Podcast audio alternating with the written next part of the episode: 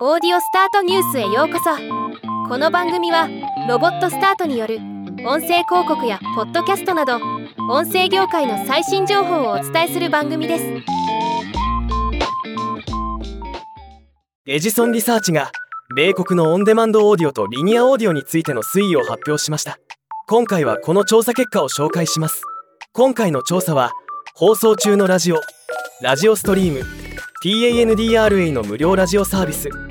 衛星ラジオなどのリニアオーディオと有料ストリーミングポッドキャストオウンドミュージックなどのオンデマンドオーディオの利用者数を比較したものです。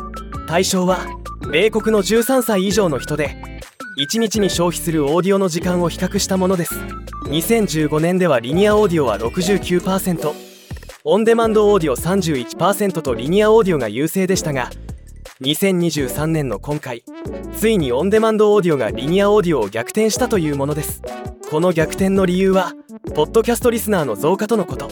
またレポートでは最後にこの傾向は続くのは間違いないとしつつもリニアオーディオがなくなることはないだろうと結論付けています。ではまた。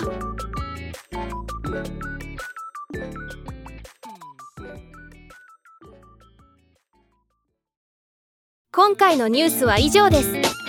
もっと詳しい情報を知りたい場合「オーディオスタートニュース」で検索してみてください。ではまたお会いしましょう。